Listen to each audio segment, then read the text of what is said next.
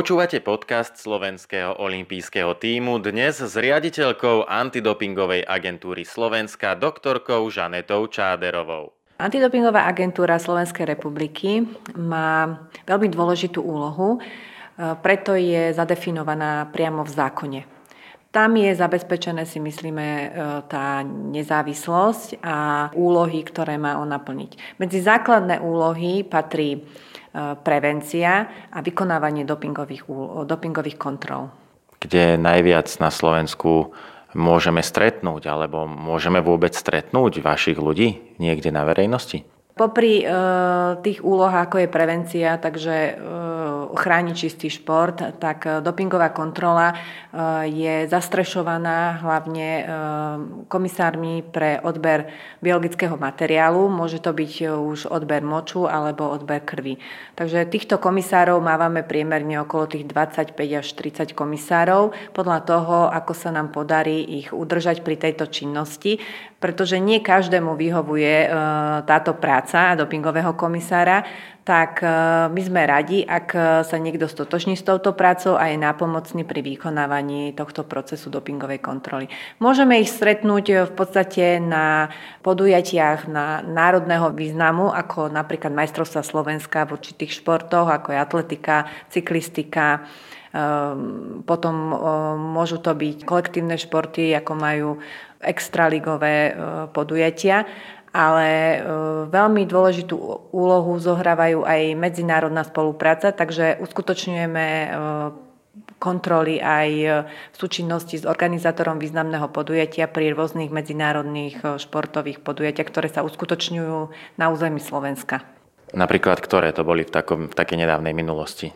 Boli to majstrovstvá Európy juniorov, sa mi zdá, alebo majstrovstvá sveta juniorov v Osrblí. V súčasnosti nás čakajú majstrovstvá sveta v ľadovom hokeji a ďalšie ako napríklad Dudinská 50 alebo PTS-ka, ktorá sa taktiež chce dostať medzi významné podujatia toho medzinárodného významu a tým pádom je dôležité, aby zabezpečili aj tie dopingové kontroly pri tomto podujatí.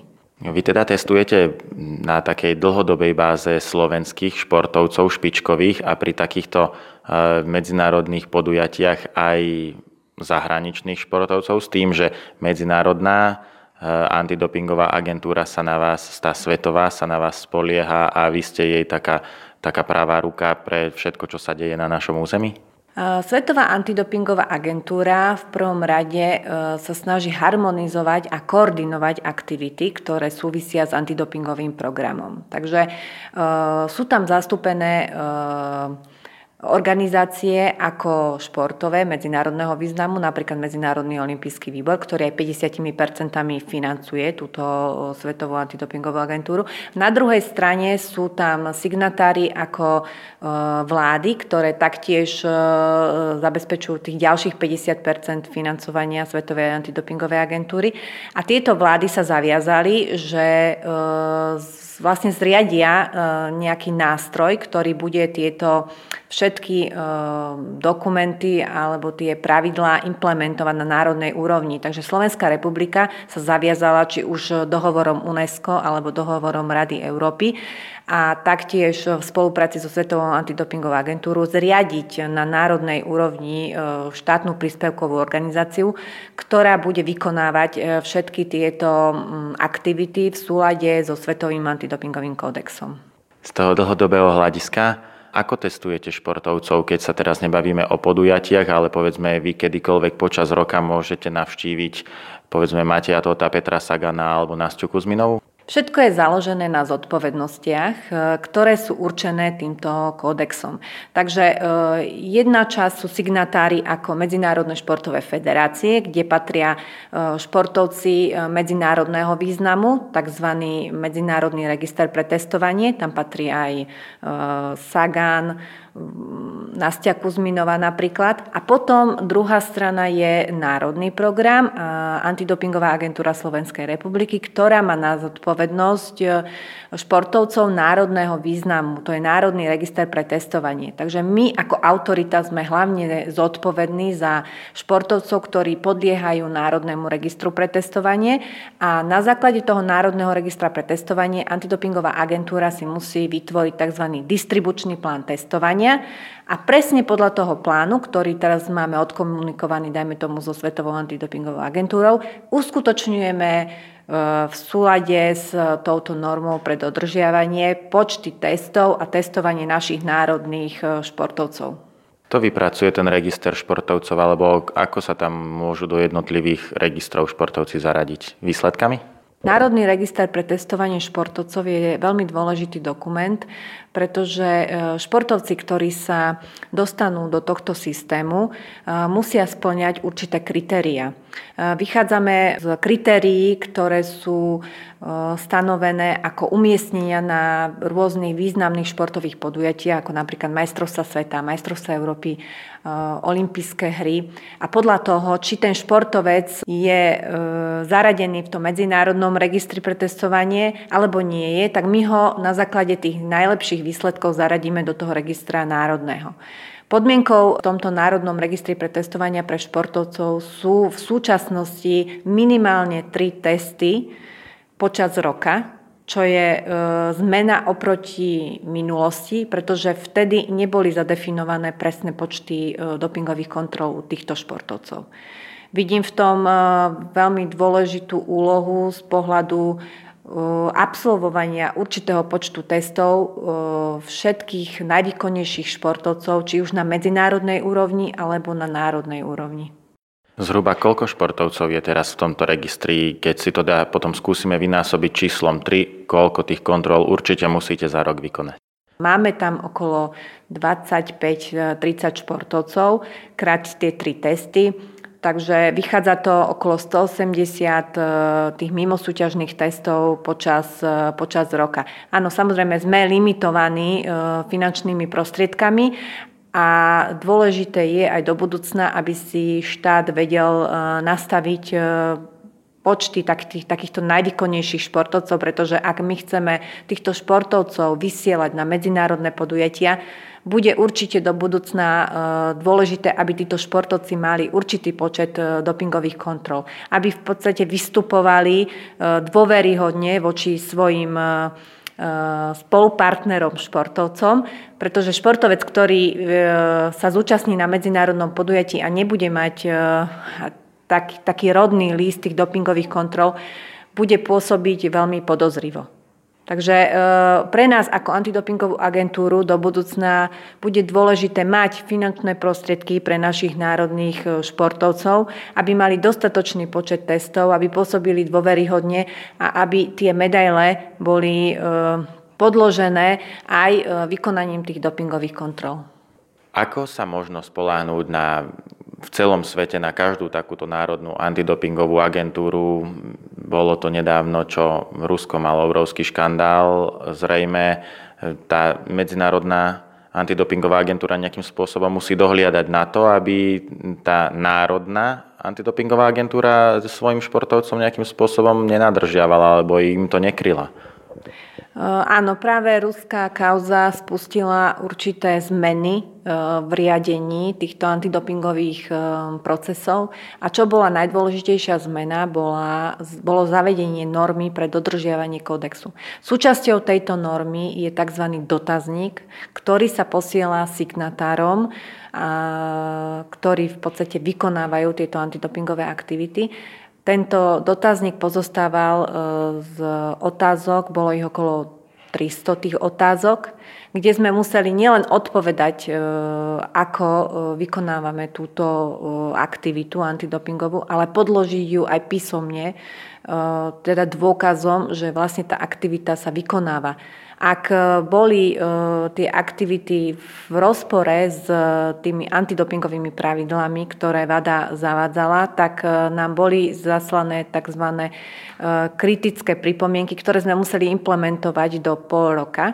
A súčasťou toho bol aj tento register športovcov v Edemse, kde bolo predtým okolo 400 športovcov, ale na základe týchto kritických pripomienok sme museli znížiť tento register na tých 30 športovcov, aby sme mohli my vykonať tie 3 testy ročne. Plus ešte my si musíme nechávať nejakú rezervu na tzv. Tie reprezentácie, ktoré nie sú v registri pre testovanie, ale musíme im vykonať mimosúťažné testy. Takže celkovo hovorím, tých mimosúťažných testov je ročne okolo tých 180 a plus tam je aj tá podmienka, že tí športovci v Národnom registri pre testovanie musia mať tie 3 testy vykonané. Akým spôsobom vyberáte, plánujete dátumy, kedy navštívite ktorého športovca, dohadujete sa so športovcom, kedy prídete, či ho prepadnete nečakane? Tí, ktorí sú v tom Národnom registri pre testovanie, musia byť dostatočne informovaní o dôležitosti vyplňania svojho pobytu, pretože tento športovec nie je upozorňovaný, pokiaľ sa má u neho vykonať mimosúťažná dopingová kontrola. Vyplňuje si tzv. Hodinový timeslot, počas ktorého dopingový komisár príde a vykoná tú dopingovú kontrolu. Samozrejme, máme problémy väčšinou s udaním zlej adresy, alebo tam nie je zvonček, alebo čísla, alebo nevie komisár trafiť. Takže pre nás je dôležité zbierať čo najviac informácií ohľadom toho športovca, aby my sme vedeli komfortne vykonať tú dopingovú kontrolu z pohľadu návštevy toho športovca.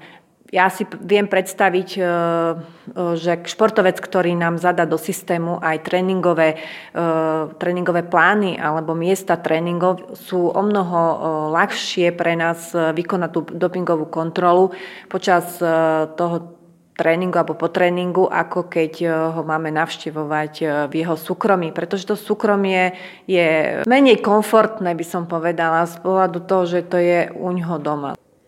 V skratke, ako vyzerá taká kontrola?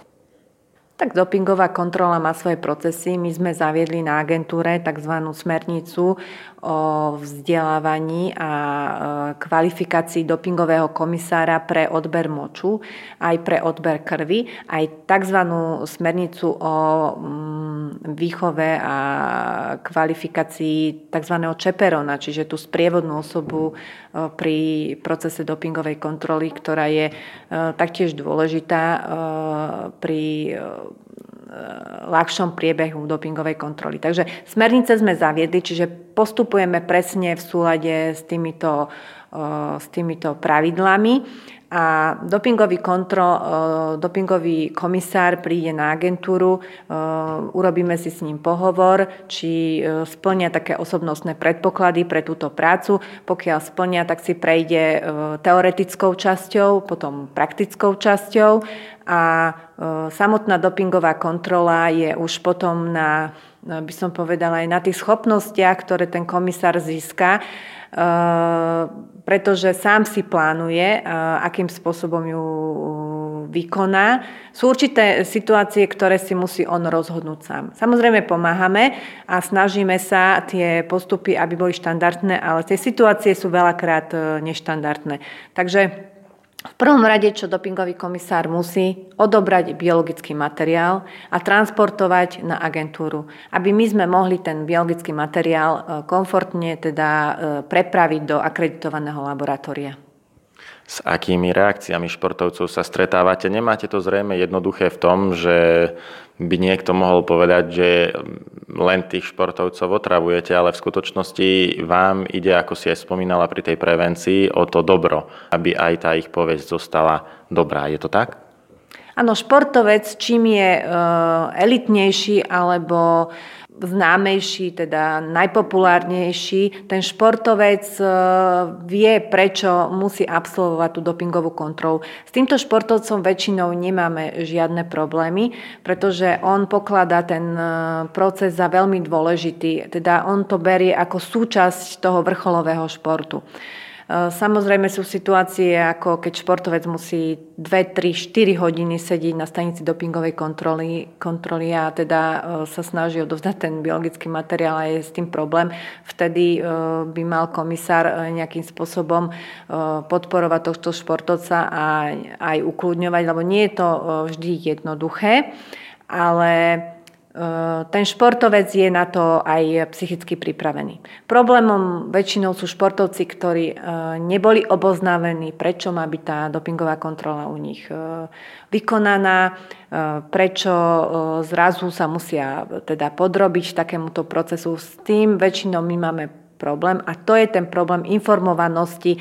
A myslím si, že v tomto prípade by si mali národné športové zväzy uvedomiť, že športovec, ktorý vstupuje do zväzu, musí byť oboznámený so všetkými činnostiami, ktoré ho budú sprevádzať počas jeho športovej kariéry, čiže aj tá dopingová kontrola. My vieme pomôcť pri vzdelávaní tých športovcov, ale aj trénerov alebo sprievodného personálu, ale musíme byť oslovení, aby sme vedeli takéto informácie podať tomu športovcovi. Teraz sme spomenuli majstrovstvá sveta v hokeji, ktoré budú na Slovensku. Akým spôsobom sa budete angažovať tam? Bude to pre vás nejaký špeciálny režim? Špeciálny režim úplne nie. Akurát budeme musieť byť veľmi flexibilní a presne v podstate budeme musieť dodržiavať podmienky, ktoré nám dala Medzinárodná hokejová federácia. Budeme sa musieť riadiť pokynmi medzinárodných supervizorov a snažiť sa čo najlepšie teda vykonať či už tú dopingovú kontrolu s našimi dopingovými komisármi alebo teda už aj zabezpečiť tú súčinnosť pri transporte tých vzoriek do laboratória. Takže len pracovníci Slovenskej antidopingovej agentúry budú robiť testy pre športovcov, pre hokejistov zo všetkých tímov. Nebude tu asi nejakí kolegovia zo zahraničia. Nie, pri týchto majstrovstvách budú zabezpečovať tú stanicu dopingovej kontroly a odber biologického materiálu iba dopingoví komisári z Antidopingovej agentúry Slovenskej republiky. Teraz plánujete aj podpísať nejaký dokument, ktorý ešte viac nejakým spôsobom zadefinuje spoluprácu s Medzinárodnou hokejovou federáciou? Áno, veľmi sa tomu tešíme, že počas majstrovstiev sveta v hokeji môžeme podpísať spoluprácu medzi Medzinárodnou hokejovou federáciou a Antidopingovou agentúrou Slovenskej republiky, pretože tieto spolupráce medzi dvoma signatármi, ako je Medzinárodná športová federácia a Národná antidopingová organizácia, sú veľmi dôležité z pohľadu plánovania, testovania hráčov, aj z pohľadu výmeny informácií. A tak celé to v podstate vyúsťuje do efektívnejšieho nastavenia testovania športovcov. Okrem samotného testovania sme sa bavili aj o tom, že je vašou kompetenciou a záujmom čistý šport a prevencia. Akým spôsobom môžete pomáhať v tejto oblasti? Takže my sa snažíme, aby športovec a tréner mali v čo najkratšom čase čo najodbornejšie informácie ohľadom svojho dopytu. Napríklad športovec, ktorý akutne ochorie počas súťaže, tak môže vykonať tú súťaž alebo môže aj počas toho podujatia nastúpiť, ale musí mať dôležité informácie, čo môže užiť, v akom rozsahu to môže užiť. Čiže je dôležité, aby športovci a tréneri mali čo najskôr informácie, aby sa nestalo, že porušia nejaké antidopingové pravidlo, pretože je to už potom porušenie a očistenie toho mena je náročnejšie, ako získať tie informácie, aby ten športovec mohol podať ten výkon, aj keď teda je tam problém zdravotný u toho športovca. Aký je pohľad antidopingovej agentúry na to, že viacerí špičkoví cyklisti alebo bežci na lyžiach sú vyhlásení astmatici? Táto diagnóza je veľmi často spomínaná v súvislosti s dopingom, ale nemôžeme ju úplne spájať, že je to doping. Sú látky, ktoré sú zakázané počas súťaže a mimo súťaže a sú látky, ktoré sú povolené. Tie povolené látky súvisia aj s touto diagnózou. A všetko záleží od konkrétneho individuálneho prípadu. Na to sú už potom rôzne disciplinárne konania, ktoré urobia záver z toho prípadu, ale nie všetko je doping, o čom sa píše aj v novinách, alebo čo všetko ľudia pokladajú za doping. Má to fakt striktné pravidlá, má to striktné procesy, je tam právo na spravodlivé konanie u každého športovca a toto treba akceptovať a týmto sa treba riadiť. Platia nejaké osobitné pravidlá pre športovcov podľa zdravotného stavu alebo bez ohľadu na špecifika zdravotného stavu športovcov platia rovnaké pravidlá za každých okolností pre všetkých? Pravidlá platia pre všetkých rovnaké. Sú aj látky zakázané len v určitých športoch, ale všeobecne látky zakázané počas súťaže a látky zakázané mimo súťažne sú rovnaké pre všetky športy. Čo je dôležité, tak športovec, pokiaľ má určité zdravotné problémy alebo nejakú diagnózu, ktorá si vyžaduje terapeutické užívanie zakázanej látky, musí požiadať príslušnú antidopingovú organizáciu o vystavenie terapeutickej výnimky pre dané liečivo alebo daný teda liek. Je to bežná prax? V zahraničí by som povedala, že je veľa takýchto prípadov, kedy sa tieto terapeutické výnimky dávajú športovcov. U nás na Slovensku zatiaľ nemáme taký dopyt po tých terapeutických výnimkách na národnej úrovni. Zvyčajne máme žiadosť okolo 1 až 5 žiadosti o vydanie terapeutickej výnimky. Nie všetky žiadosti musia byť podložené tou terapeutickou výnimkou. Sú žiadosti, ktoré sa týkajú liekov, ktoré sú povolené. Ďakujem pekne. A ja ďakujem veľmi pekne.